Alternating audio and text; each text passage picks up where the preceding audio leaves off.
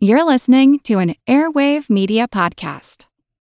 Mom deserves the best, and there's no better place to shop for Mother's Day than Whole Foods Market. They're your destination for unbeatable savings, from premium gifts to show-stopping flowers and irresistible desserts. Start by saving 33% with Prime on all body care and candles. Then get a 15-stem bunch of tulips for just $9.99 each with Prime. Round out Mom's menu with festive rosé, irresistible berry chantilly cake, and more special treats. Come celebrate Mother's Day at Whole Foods Market. If you're struggling to lose weight, you've probably heard about weight loss medications like Wegovy or Zepbound, and you might be wondering if they're right for you. Meet PlushCare, a leading telehealth provider with doctors who are there for you day and night to partner with you in your weight loss journey. If you qualify, they can safely prescribe you medication from the comfort of your own home. To get started, visit plushcare.com slash weight loss. That's plushcare.com slash weight loss. Plushcare.com slash weight loss. This episode of The Constant is brought to you by the Whatever Happened to series for the young and easily influenced. Have you ever wondered what happened to healthcare? Or Mexican food? Or nipples? No, you haven't. Not yet. But in the dark times to come, you just might. That's where Whatever Happened to series for the young and easily influenced comes in. Each book in the series is a sweet, cynical, faux children's book exploration of the problems faced by a dystopian future that could very well be ours.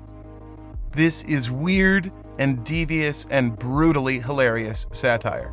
And the really brilliant kicker is that part of the proceeds from every sale go to a champion cause, including the likes of the ACLU, the Sierra Club, the Violence Policy Center, and Equality Now, in an effort to keep the bleak and surreal prophecies included in their pages from ever coming to pass. Every three to four months, a new book is released, and they're available in both paperback or ebook form, purchasable either one by one or with a regular subscription. And if you go to whateverhappenedseries.com slash constant, you can get a $25 e-subscription right now, with $2 of each book going to the champion cause. That's $22 given away to great causes and three measly bucks for the 11 ebooks. So go now to www.whateverhappenedseries.com slash constant to get your deal today. Again, that's www.whateverhappenedseries.com slash constant. The future will thank you, while it still can.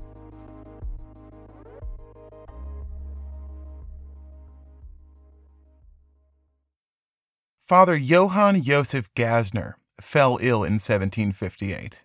The exact nature and symptoms of his illness are hazy, but they left him nearly infirmed and unable to properly attend to his priestly duties in Klösterle Austria.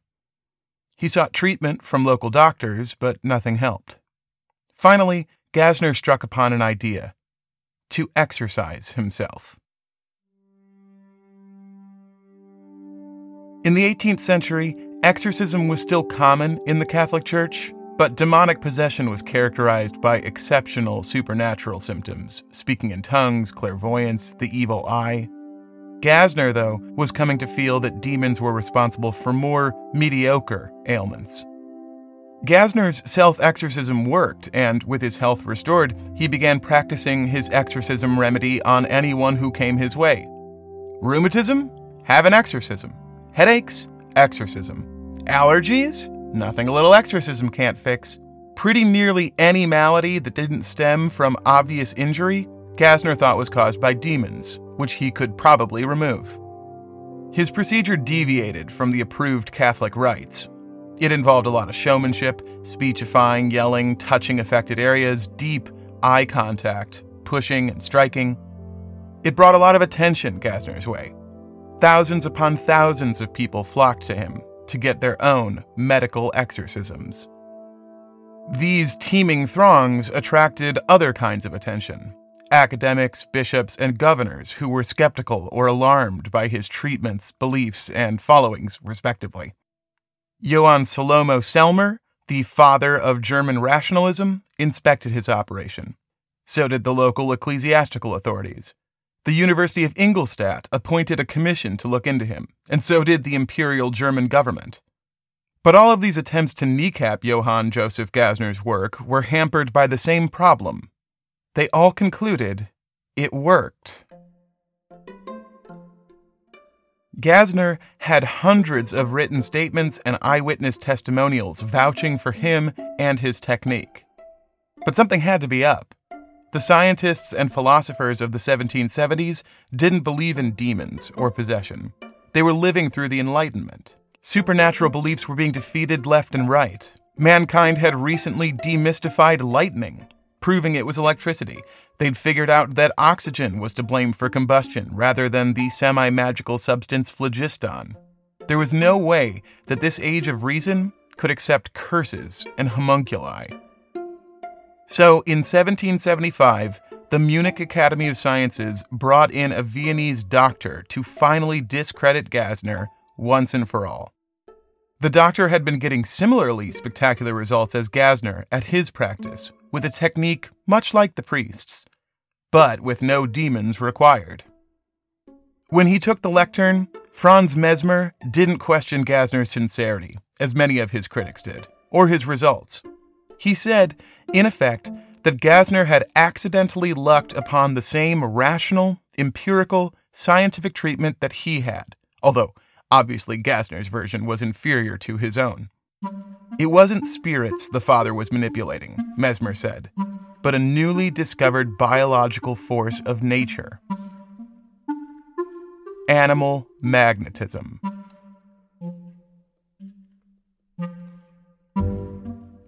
This is The Constant, a history of getting things wrong. I'm Mark Chrisler.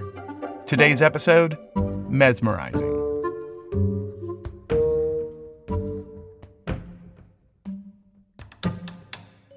If you believe psychiatrist and historian Henri Ellenberger, it was Mesmer's testimony that finally broke through the dross and discredited Gassner's expulsive exorcism theory. There's a lot of reason to doubt that, though. Judging just by the timeline and recorded events, it seems more likely that it was the Pope, who was wary of Gassner's growing power base and cash, that undid Gassner, banishing him as a pariah in the middle of nowhere and forbidding he practice exorcisms there. In other words, it wasn't Mesmer who destroyed Gassner's work. It was his own ambition.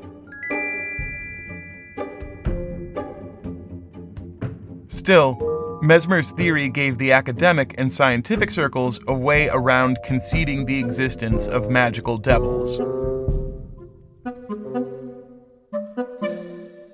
In a possible world only slightly adjacent to this one, Franz Mesmer might have been in Gassner's shoes.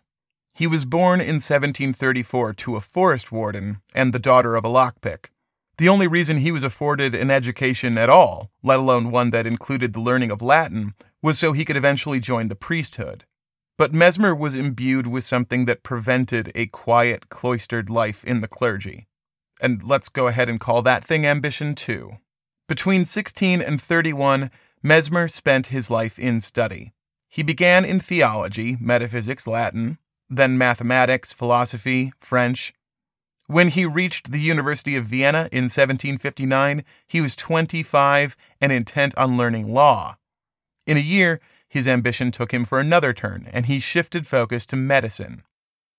In 1766, at 32 years of age, Franz Mesmer gave his thesis.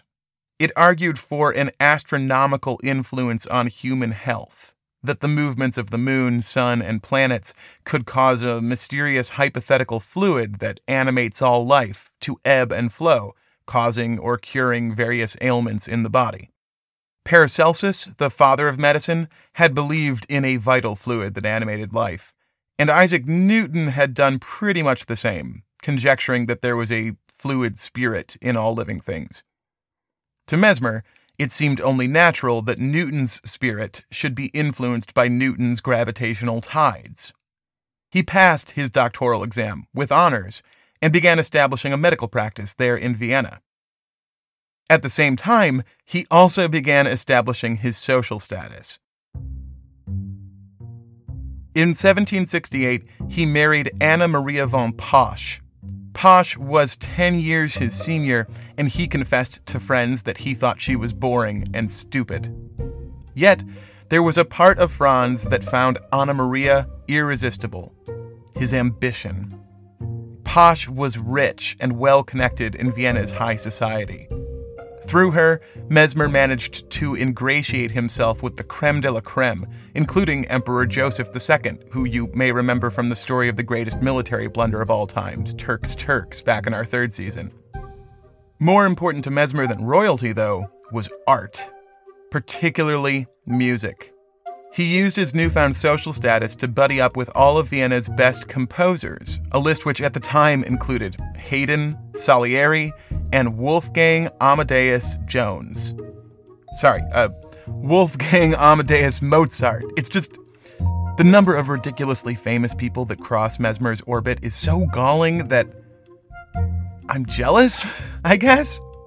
Which, you know, probably I shouldn't be given how the story ends, but what can I say? The next major figure to pop into Mesmer's world is a name that, while well known, isn't famous for its bearer Maximilian Hell. Hell, and that really is just about the worst surname you could come up with, was a Jesuit and astronomer who was appointed head of the Vienna Observatory in 1756, where he did some pretty fine work drawing up astronomical papers and charting the transit of Venus from northern Norway. There's a crater named for him on the moon, and while we could stand around all day questioning the wisdom of naming a cold, barren chunk of blasted out rock hell, it was certainly a kind sentiment.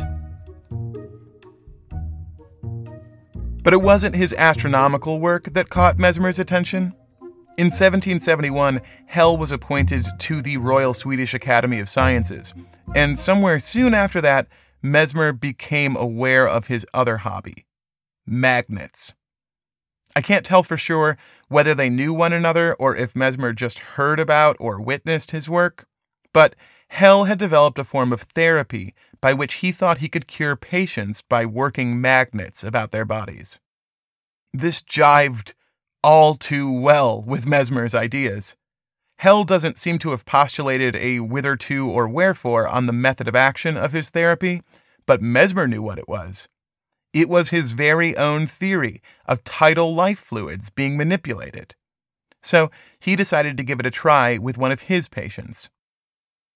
Franziska Osterlin came to Mesmer in 1774, complaining of hysteria, also known as mother's disease, a condition caused by being a woman. Boy, we're going to have to talk about that at some point, aren't we? As treatment, Mesmer had Franziska swallow a quaff of iron shavings. Then he took magnets and moved them about her body. Franziska said she could feel a stream coursing through her body as Mesmer moved his magnets by hand across her.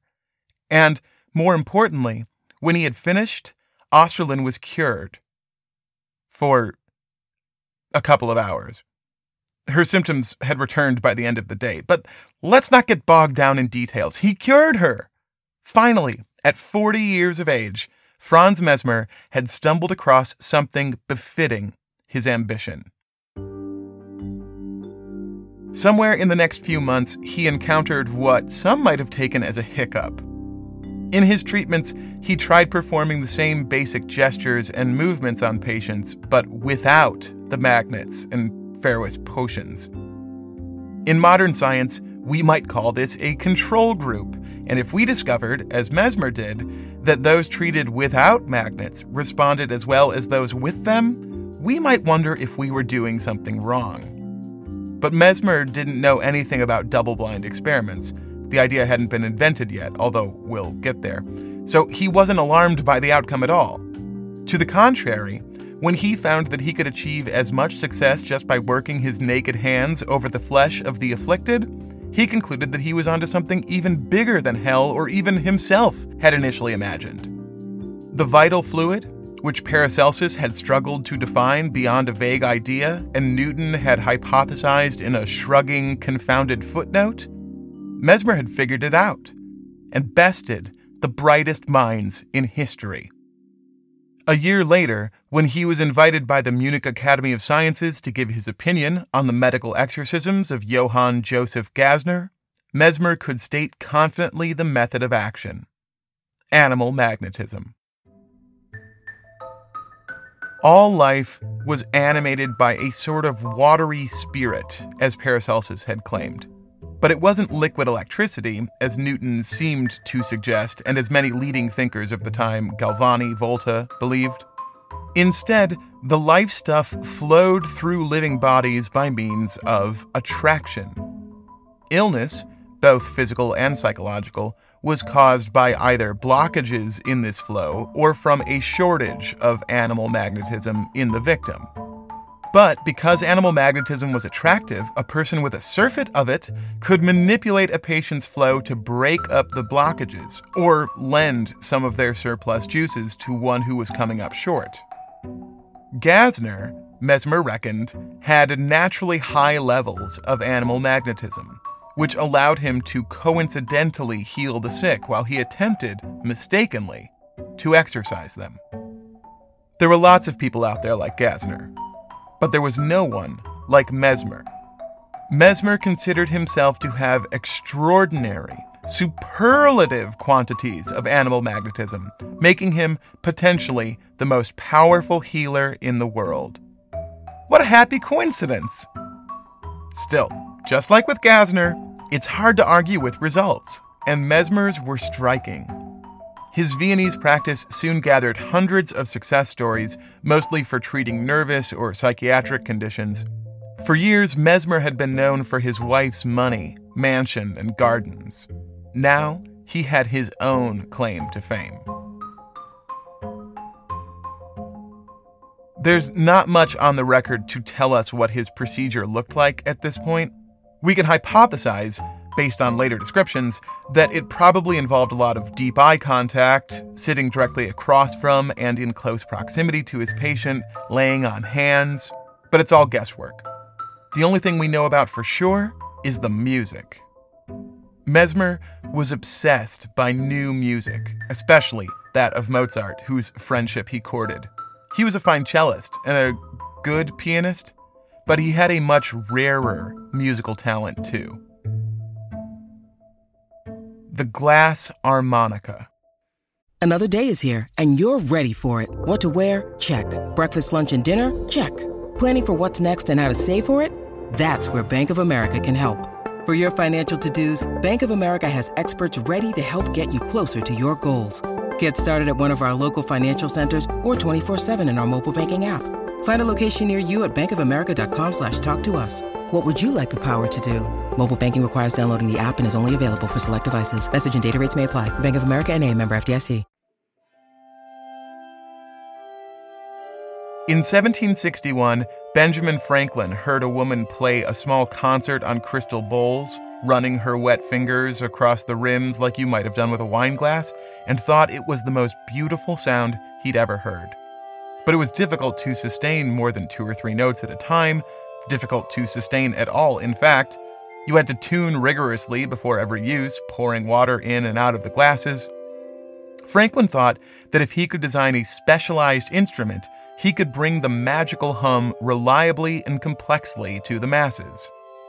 Together with a London glassblower, he devised the glass harmonica, a big pile of concentric bowls laid out horizontally on a spinning spindle with the bigger rims producing lower notes and the smaller making higher ones, you could play it almost like a piano, but with wet fingers.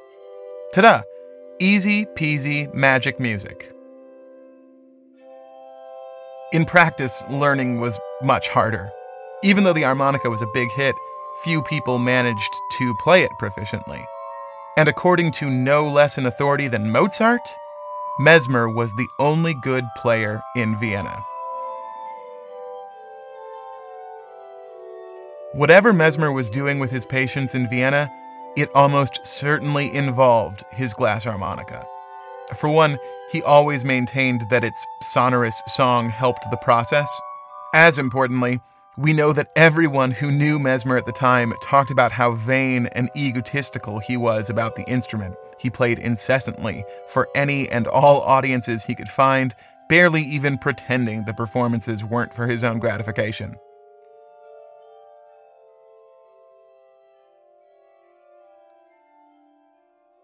So we can be pretty sure that Mesmer was already working his twin loves of music and medicine together before Maria Theresia von Paradise came into the picture. When she was just three years old, Maria had gone blind. Why and how was a mystery. She hadn't had any injury or fever. Equally as difficult to answer was whether and how she might be cured. For most blind children in the 18th century, these questions might not have gone anywhere. But her father was court counselor to Empress Maria Theresa, and so had the sway to bring in every doctor, theorist, and popular whack job around. I almost said Maria was lucky, but that wouldn't be right at all. Medical science was still a wee, bitty baby, and the healing regimens recommended for Maria ran the gamut between uncomfortable and downright awful. Humoral medicine was at the height of mainstream science. It called for Maria to be bled with leeches and fed laxatives. Somebody had the bright idea to shave her head and cover it in plaster down past her eyes, which was done for a full two months. Then there was the cutting edge stuff. Leyden jars, an early and quite powerful version of what Benjamin Franklin would name electrical batteries, were all the rage at the time. So why not try shooting 20,000 or so odd volts directly into the poor girl's eyes? No luck? Well, let's try it a few dozen more times, just to be sure. Maria's sight didn't return, quelle surprise, but her eyes did begin to bulge and convulse and roll uncontrollably around the back of her head. To distract her from all this ongoing yet avoidable suffering, Maria was given music lessons. Quickly, very quickly, she showed herself to be a prodigious pianist and singer. She was playing for the Empress and drawing a monthly pension at the age of 11. She had perfect pitch and an uncanny memory. At her height, she had 60 full concertos down by heart, including Piano Concerto Number 18 in B flat major, which Mozart wrote specifically for her.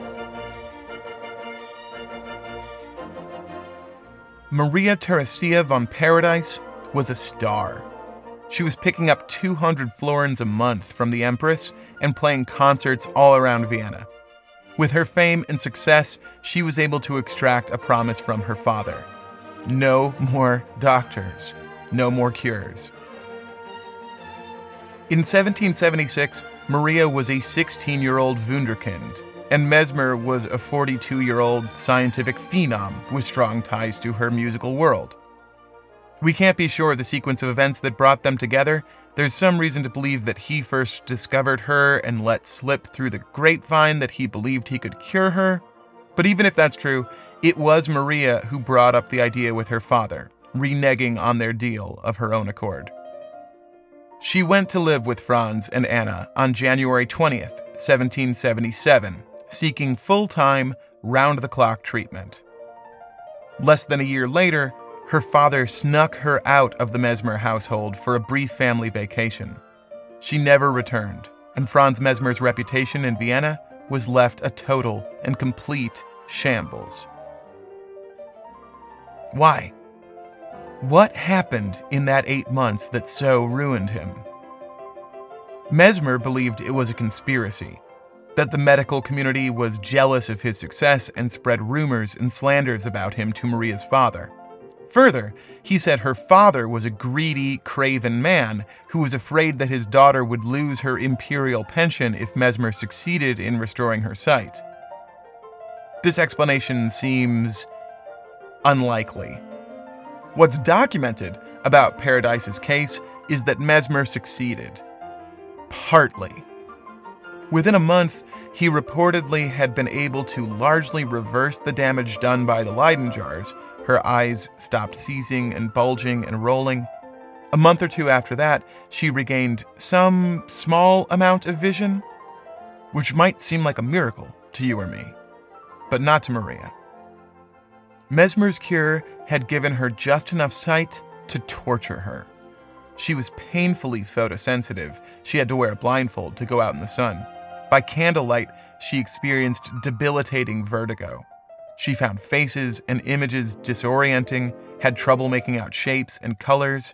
She cried and fainted at random. Worst of all, she couldn't play piano.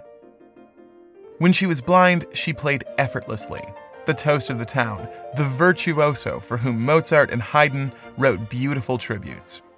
But with the so called success of Mesmer, she found herself distracted by the blurred sight of her fingers on the keys. Her natural genius was flattened by awareness. These small, torturous glimpses of sight came and went. After a treatment, or even sometimes simply after being in Mesmer's presence, she could see. A day or less without him, and the darkness would mercifully resettle.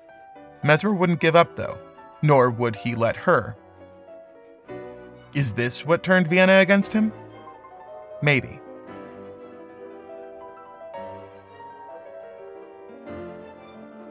It's true that many physicians examined Maria in the time she lived with Mesmer, and many of them came away critical or skeptical of his work. If you were only going by what was written down, you'd have to conclude that it was Mesmer's medical treatment of Maria that spiked and sullied his name.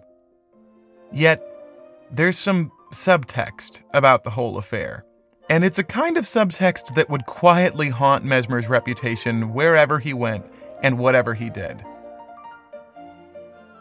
Here was a 17 year old blind girl, smitten with a charismatic 43 year old doctor in a loveless marriage, a doctor obsessed by musical genius with one of the most famous and spectacular musicians in Vienna, with whom she lived, with whom she spent hours a day locked in a room alone while he.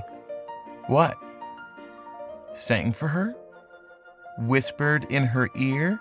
Passed his bare hands across every part of her body? Another thing we know about Mesmer's animal magnetism was that he sought to bring about in his patients an animated, almost delirious state of excitement. Patients would scream and wail, jump and writhe. Then, finally, they would relax, settle, moan, and release. He called this the crisis, or the climax.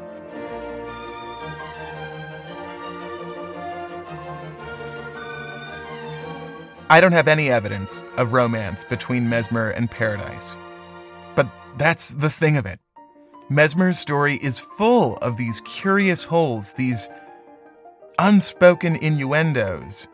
His critics and even his fans feel like they're always just a breath away from indicting him. The rumors and complaints on the books are numerous, but they're always just a little short on weight.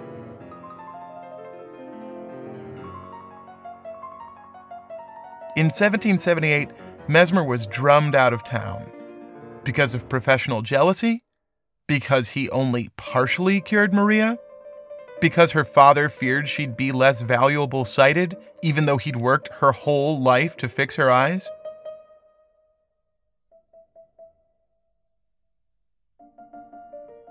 When he fled Vienna, he took everything he valued with him experimental devices, paintings, even the glass harmonica everything except for Anna Maria von Posch, his wife. She stayed conspicuously behind in Vienna, where she died of breast cancer 12 years later. In the whole of the rest of her life, Mesmer never saw her.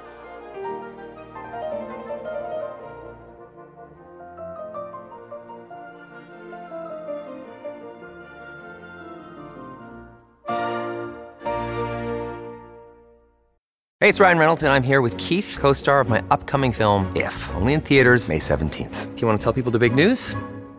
All right, I'll do it. Sign up now and you'll get unlimited for $15 a month in six months of Paramount Plus Essential Plan on us. Mintmobile.com slash switch. Upfront payment of $45 equivalent to $15 per month. Unlimited over 40 gigabytes per month. Face lower speeds. Videos at 480p. Active Mint customers by 531.24 get six months of Paramount Plus Essential Plan. Auto renews after six months. Offer ends May 31st, 2024. Separate Paramount Plus registration required. Terms and conditions apply if rated PG. Want to learn how you can make smarter decisions with your money? Well, I've got the podcast for you.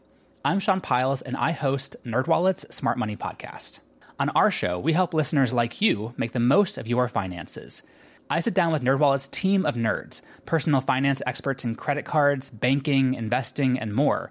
We answer your real-world money questions and break down the latest personal finance news. The Nerds will give you the clarity you need by cutting through the clutter and misinformation in today's world of personal finance. We don't promote get rich quick schemes or hype unrealistic side hustles. Instead, we offer practical knowledge that you can apply in your everyday life. You'll learn about strategies to help you build your wealth, invest wisely, shop for financial products, and plan for major life events. And you'll walk away with the confidence you need to ensure that your money is always working as hard as you are. So turn to the nerds to answer your real world money questions and get insights that can help you make the smartest financial decisions for your life. Listen to NerdWallet's Smart Money Podcast wherever you get your podcasts. Where does an exiled man full of ambition and self supposed brilliance go? Why, Paris, of course. Mesmer believed he had made the single most important discovery in history, a revelation that could shed mankind of all suffering and disease. And he strutted into Parisian high society with as much pride and pomp as he figured his greatness deserved. He almost immediately began a new practice at the posh Hotel Bullion. To practice medicine in Paris required a lot of bureaucratic tape a license, examinations, resubmission of an oral doctoral thesis. Mesmer didn't bother with any of that. He just set up shop without any certification or permission. And even though there was a cloud of suspicion over him from the jump, given that he'd just fled Vienna under a mysterious shroud of shame, Mesmer's confidence and charm completely outdid all the rules and law. Almost immediately, word spread among Paris's most fashionable and trendy sophisticates of a hip medical miracle residing at the Hotel Bullion. If you'd have been a blue blood in 1778, suffering from melancholy or hysteria or asthma or baldness or dropsy or lesions or migraines or anything, literally anything, you might have found yourself there in a gorgeous, comfortable, well appointed room sitting in front of a refined and handsome Franz Mesmer, who would have been decked from head to toe in deep purple velvet. He'd have sat facing you, his knees against yours, his smoky blue eyes staring deep into yours, the sounds of the harmonica drifting in from the corner. He'd have spoken to you in a resonant whisper, run his hands just barely against your skin until finally you were overcome and afterwards healed. Or something like healed, at least. Then, on the way out the door, he'd have sold you a bottle of magnetized water. Or maybe a magnetized shirt or a magnetized bed. Mesmer was franchising himself. If you'd have showed up a year later, you might have had more trouble getting all that personal attention. Part of your therapy may have taken place on a magnetized chair, or underneath a magnetized tree. Mesmer was a star, rolling in money and probably women. But that wasn't enough. He wanted more. He wanted respect and recognition. He first went to the Royal Academy of Sciences, and they all but laughed in his face. Then, a step down in his opinion, the Royal Society of Medicine. No dice. Finally, he tried to get adoration from the Faculty of Medicine at the Sorbonne. They, too, rejected him and his quote unquote discovery. Frustrated and incensed, he announced in 1781 that he planned to take his ball and go home. He told his patients he was going to close up shop and leave Paris unless he was given his due. One of those patients was the Duchess de Chaulnes, who was dead set on keeping her relationship with her ahem doctor. She appealed to the next famous name in this tale, her friend, Marie Antoinette. The Queen came to Mesmer's aid with an offer. If he submitted to scientific scrutiny of his theory and the results came back positive, France would give him a lifetime annuity under the condition that he remain in Paris. Mesmer agreed. But a couple weeks later, in an act of cronyism worthy of my Chicago heritage, King Louis sent a representative to tell him they were foregoing the commission into his work and paying out the annuity as well as an annual sum to keep him around. See, Marie Antoinette had paid Mesmer a visit and partaken in his therapy, and she had come away. Draw your own innuendo. The first deal she cut had been a favor to a friend, but now this was a favor for the Queen. Mesmer agreed to it enthusiastically. By 1784, Franz Mesmer had it all not just riches, not just followers, but respect. Fine, the academies still turned up their noses, but he had Louis XVI on his side and Queen Marie Antoinette in his coterie. If you'd have shown up for treatment then, at the height of his power, things would have been different, more opulent, less personal, and even more automated than before. By then, Mesmer was a sensation with 200 or more patients every day. To take care of the load, Mesmer invented La Baquette, a huge tub filled with magnetized bottles around which 20 patients could sit at once, with lengths of iron reaching out to their laps and horsehair ropes gently tucked about them. In the dark, with the whispers of the master and the eerie music of the glass harmonica in your ear, Mesmer would pace the circle, tickling his hands about the diaphragms of the assembled until they reached the fabled crisis. Sometimes the crisis would hit especially hard, and his patients would be thoroughly overthrown with healing ecstasy, at which point they'd be carried off to darkened side rooms for personal, individual, secret treatment with the man himself. Usually, if you'd believe it, these patients were women. Lots of them married women. The suspicions and paranoia about just what went on in these private rooms is, again, not something put precisely to writing, but it is inferable. It's in the subtext of the words and actions of Mesmer's increasingly large body of critics, many of which were the important husbands of his married patients. And while Mesmer was a powerful figure, there were those more powerful than he. In particular, King Louis XVI, who, concerned about Mesmer's ahem influence on his wife, decided maybe that commission was a good idea after all. Louis asked four members of the Academy of Medicine to investigate animal magnetism, and those four asked five more investigators from the Academy of Science to join in. There's this photo from 1927 that's often talked about as the most astounding collection of scientific minds ever assembled.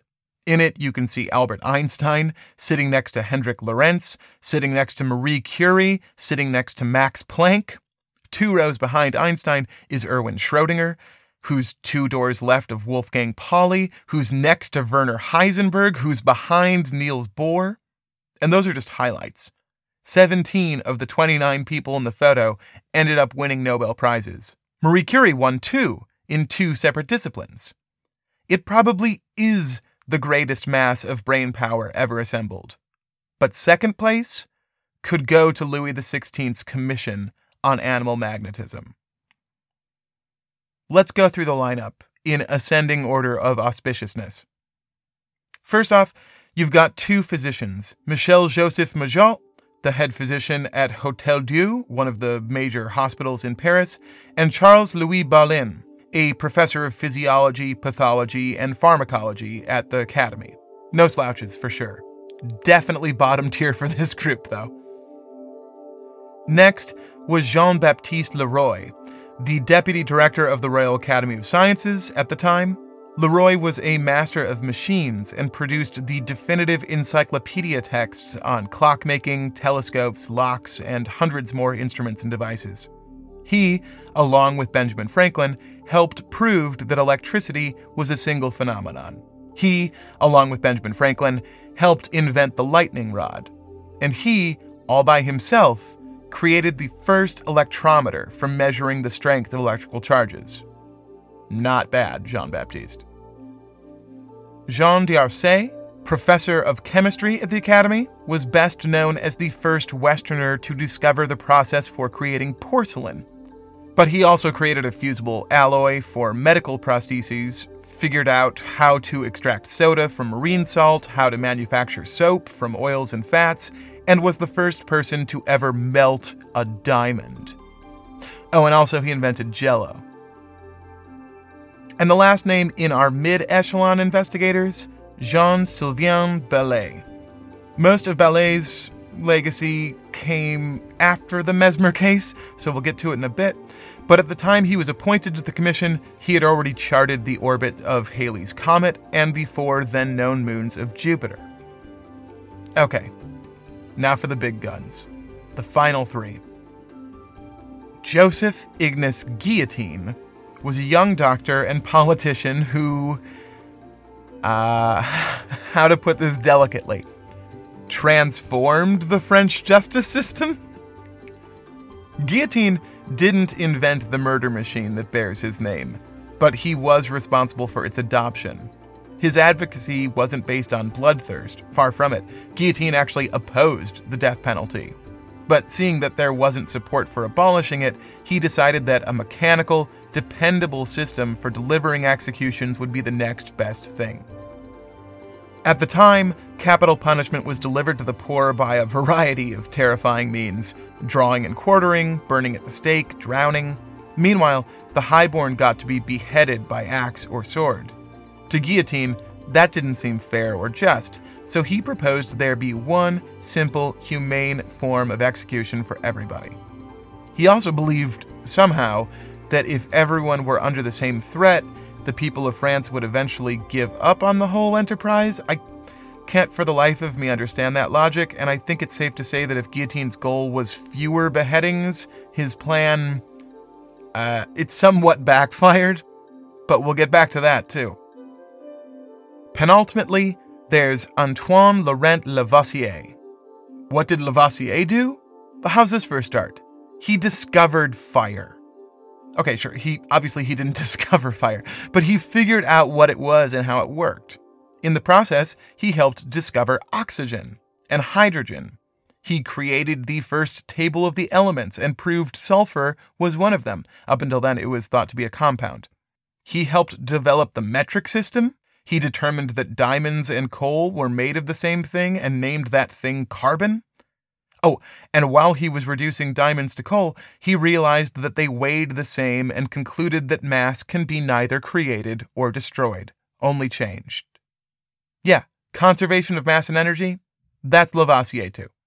For all of this and more, Lavoisier is known, and pretty aptly, I'd say, as the father of chemistry and one of the greatest scientists of all time.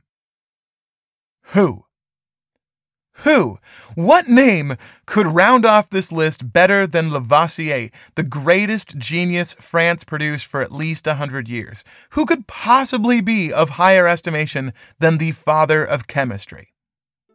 Well, how about the father of modern demography? No? Well, what if that guy also discovered the Gulf Stream? And what if he also discovered refrigeration? And that lightning was electricity? and, along with Leroy, that electricity was a single phenomenon. What if he wrote the Poor Richard's Almanac and helped to write the Declaration of Independence? What if he invented the odometer and the catheter and the stove and bifocals and the postal service and fire departments?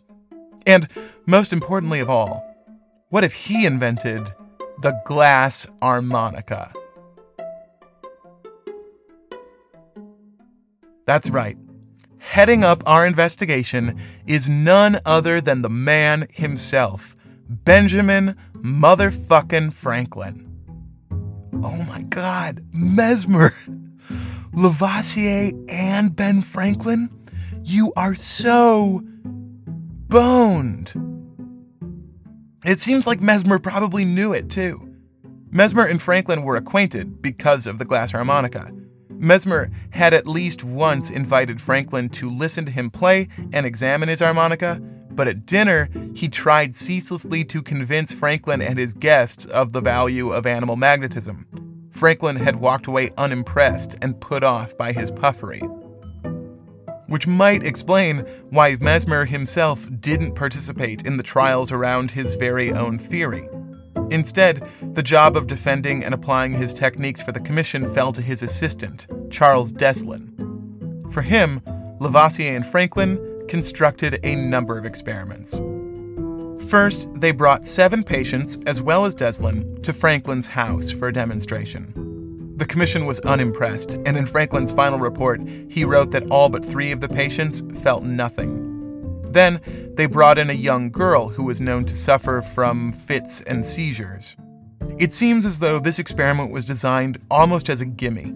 The most consistent trait of these so called mesmeric crises was convulsions, and the girl convulsed almost constantly. But Deslon's treatment didn't affect her one way or the other. He wasn't able to compel or cure her seizures. When one of the commissioners, he's not named in the report, came down with a migraine, they staged an impromptu experiment, bringing in Deslon to treat his headache before the group. When he failed to make a dent in the pain, the afflicted offered a simpler test. This particular migraine, in addition to being a severe headache, also made the patient's feet very cold. Could animal magnetism at least have some impact on that? Deslon placed his foot next to the unnamed commissioner and attempted to transfer some of his foot heat through to him. No joy. At this point, the group was decidedly, concretely dubious of the whole shebang. Franklin wrote, These facts permitted the commissioners to observe that magnetism had seemed to be worthless for those patients who submitted to it with a measure of incredulity. That the commissioners, even when those with jittery nerves deliberately focused their attention elsewhere, having been armed with philosophical hmm, having been armed with philosophical doubt that ought to accompany every examination, did in no way feel the impressions felt by the three lower class patients, and they must have suspected that these impressions, even supposing them all to be real, followed from an anticipated conviction and could have been an effect of the imagination. So they designed another experiment, this time to test their hypothesis that animal magnetism was totally imagined. They brought in one of Mesmer's following, a frequent patient who was said to be sensitive to magnetism. They then had their mesmerist work his magic over different parts of her body, asking her to describe where and what effects she felt. Except first, they blindfolded her. Without being able to see where the practitioner was and what he was doing, the patient's descriptions of where she felt the magnetism became totally arbitrary. So, the commission motioned for the mesmerist to stop doing anything. But the woman still claimed she was being magnetized in various places. This was a monumental moment in history. In addition to modern chemistry and demography, the stove and bifocals, hydrogen and gelatin, the Commission had just co created a new invention. Maybe the most important invention of any of their lives blinding the single most powerful tool in medical science. With the result, Franklin wrote, It was natural to conclude that these sensations, true or false, were determined by the imagination. After repeating this experiment with several other subjects, they moved on to a few similar and similarly clever takes they asked Deslon to magnetize an apricot tree in Franklin's orchard and brought a boy out to hug a random series of them for two minutes each. When he reached the fourth tree, he collapsed into mesmeric crisis, but none of the trees the boy had been brought to had been magnetized. They brought forth one of Mesmer's coterie and had her taste from four glasses of water, one of which they told her he had magnetized. When she drank from the fourth, she fell into crisis too and was given a seat and a fresh glass of water to recover. But only the recovery water had been magnetized. Finally, they brought the woman from the first blind experiment back, but this time they told her it was just for an interview. One of the commissioners sat with her, asking her questions, while, unbeknownst to her, Deslon was standing right beside, behind a paper door, mesmerizing her while the commission watched. She was never the wiser. The matter, the scientists concluded, was settled. Wrote Franklin, This agent, this fluid, does not exist. But as chimerical as it is, the idea of it is not new. Magnetism, therefore, is only an old error. This theory is being presented today with a more impressive apparatus, necessary in a more enlightened century, but it is not for that reason less false. Man seizes, abandons, and takes up again the error that gratifies him. There are errors which will be eternally dear to humanity. How many times has astrology not reappeared upon the earth? Magnetism draws us to return to it. The desire has been to link it to the celestial influences so as to make it more captivating and attract men with the double hopes that touch them most the hope of knowing their future and the hope of prolonging their days. Mesmer had discredited the exorcism of Johann Joseph Gassner by putting up his new theory. Nine years later, the Avengers of 18th century science returned the favor, discrediting animal magnetism by putting up a different new idea the placebo effect. Charles Deslon, his protege, accepted the results, to a point. He acknowledged that the commission indicated there was no magnetic fluid, but insisted that the technique, even if it were powered only by imagination, still had value. He continued practicing mesmeric seances up until the moment he died in the middle of one, two years later. Father Gassner lived out the rest of his life in obscurity, the priest of a small congregation in the German hinterlands. Maria Theresia von Paradis never had any vision at all, ever again, after she left Mesmer's company, and she was all the better for it. She became one of the finest, most accomplished musicians in late 18th century Vienna, which was a pretty big time and place to be that. In 1783, she set out for a tour of Europe. She played in Salzburg, Frankfurt, all through Germany and Switzerland. In March of 1784, at the same moment the commission was investigating her former, um, doctor, she arrived in Paris. She played 14 concerts there and was met with staggering acclaim. Then she went on to London, playing for the Prince of Wales and King George. On her way back to Vienna, she passed through Hamburg, Berlin, and Prague. She helped Valentine Haüy form the first school for the blind composed numerous operas, cantatas, and concertos, including this one, Sicilienne in E flat major. Later, she took to teaching, opening a school for music in Vienna in 1808, at which she taught until her death in 1824, at age 65. If whatever transpired between her and Mesmer had affected her, she never let on. She only mentions him once in her adult life, throwing him away as the doctor who unsuccessfully attempted a cure for a brief time. As for the other woman who got him into such trouble, Marie Antoinette, well, you know. In 1791, King Louis and Marie attempted to escape Versailles and the French Revolution they were noticed and caught in less than a day. They were returned to the Tuileries, where the uneasy state of the monarchy wobbled until January 15, 1793, when King Louis was found guilty of undermining the new French Republic. He was executed six days later. Marie was imprisoned in a tower. In October, she was brought to trial for conspiracy to massacre the National Guard, sedition for naming her son king, for conducting orgies at Versailles, and for incest, a charge her son Louis Charles was forced into making personally. She was convicted of stealing from the treasury, conspiring against the state, and high treason. On October 16, 1793, she too was executed. Both, of course, by guillotine. As was Jean Sylvain Bailly, who sided with the revolution and in 1789 was made the first mayor of Paris. He helped give French citizenship to Jews, helped manage a food shortage, secured munitions for the National Guard, and tried to maintain some civility and peace between the revolutionaries and the royals. But after Louis and Marie were caught in their escape, he imposed martial law to try to disperse a mob that was calling for a coup. A massacre broke out, Bailly resigned and fled to the country. He was recognized and arrested in 1793, and, after refusing to testify against the Queen, sentenced to death.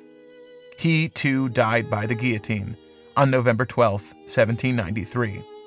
His fellow commissioner, Jean Darcet, chemist, inventor of gelatin and European porcelain, also sided with the early form of the revolution and also made an eventual escape to the countryside, where he lived until after the Reign of Terror had ended. While there, he was sent the remains of various French luminaries, including Moliere and La Fontaine, and asked to turn them into fine porcelain cups and bowls to celebrate the spirit of France. No word on whether he succeeded. He died in 1803 in Paris. Lavoisier and Franklin found great friendship with one another. They wrote frequently back and forth until Franklin's death, four years later after the commission, in 1790. He was 84. Lavoisier, too, was eventually pushed out of Paris. The revolution forced him from his post at the Gunpowder Commission and banned all the societies of learning, including the Academy, in August of 1793. Three months later, he was arrested, charged with defrauding the state and adulterating tobacco with water before selling it. Lavoisier soon realized that the court wasn't interested in getting at the truth of the matter, so he pleaded with the judge to be saved for the sake of his still ongoing work in science and chemistry. The judge, it is said, replied, The Republic has no need of scientists or chemists, and condemned him to death, once more, by the guillotine. The Italian mathematician and astronomer Joseph Louis Lagrange reacted, saying, It took them only an instant to cut off that head, but France may not produce another like it in a century. And guillotine? Maybe you've heard that he himself was laid low by the device which bears his name. But that is as false as the idea that he invented it. It was another guillotine, a doctor in Lyon, who was executed. Joseph lived until 1814, where he died at home in Paris.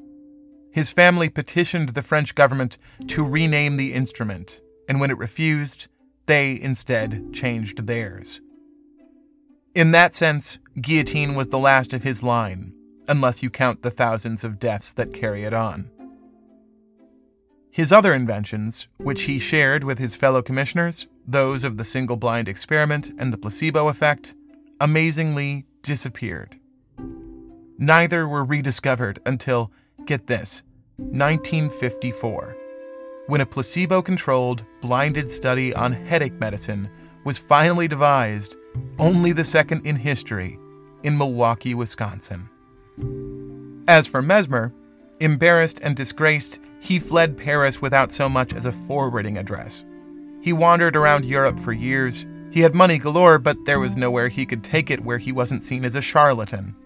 In 1793, he returned to Vienna and was promptly deported. You could call it luck that he was booed out of France when he was, between his money, his science, and his association with the royals, he'd almost certainly have added his head to the baskets. Instead, he reached the very old age of 80, dying of a stroke in 1815 in the small German town of Meersburg, an obscure and provincial aristocrat, unknown and uncelebrated. You could spin that as a happy ending if you forget about his ambition. For his part, Franz Mesmer never did. That's what happened to Mesmer. But what happened to mesmerism? Whew. The answer to that is well, tell you what, meet me here next Tuesday and we'll talk about it. Next week's episode The Idea That Broke America.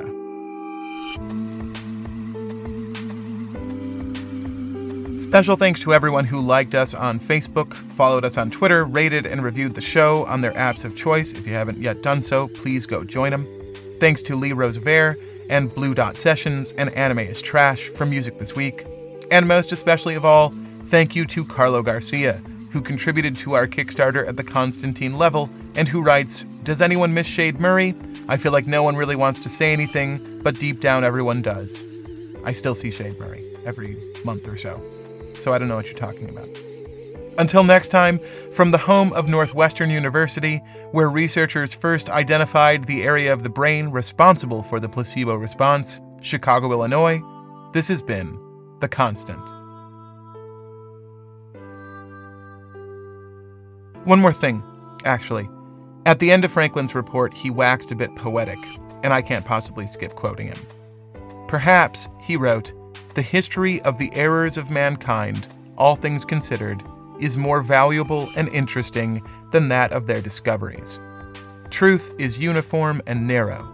It constantly exists and does not seem to require so much an active energy as a passive aptitude of soul in order to encounter it. But error is endlessly diversified. It has no reality, but is the pure and simple creation of the mind that invents it. In this field, the soul has room enough to expand herself, to display all her boundless faculties and all her beautiful and interesting extravagancies and absurdities. Couldn't agree more, Ben.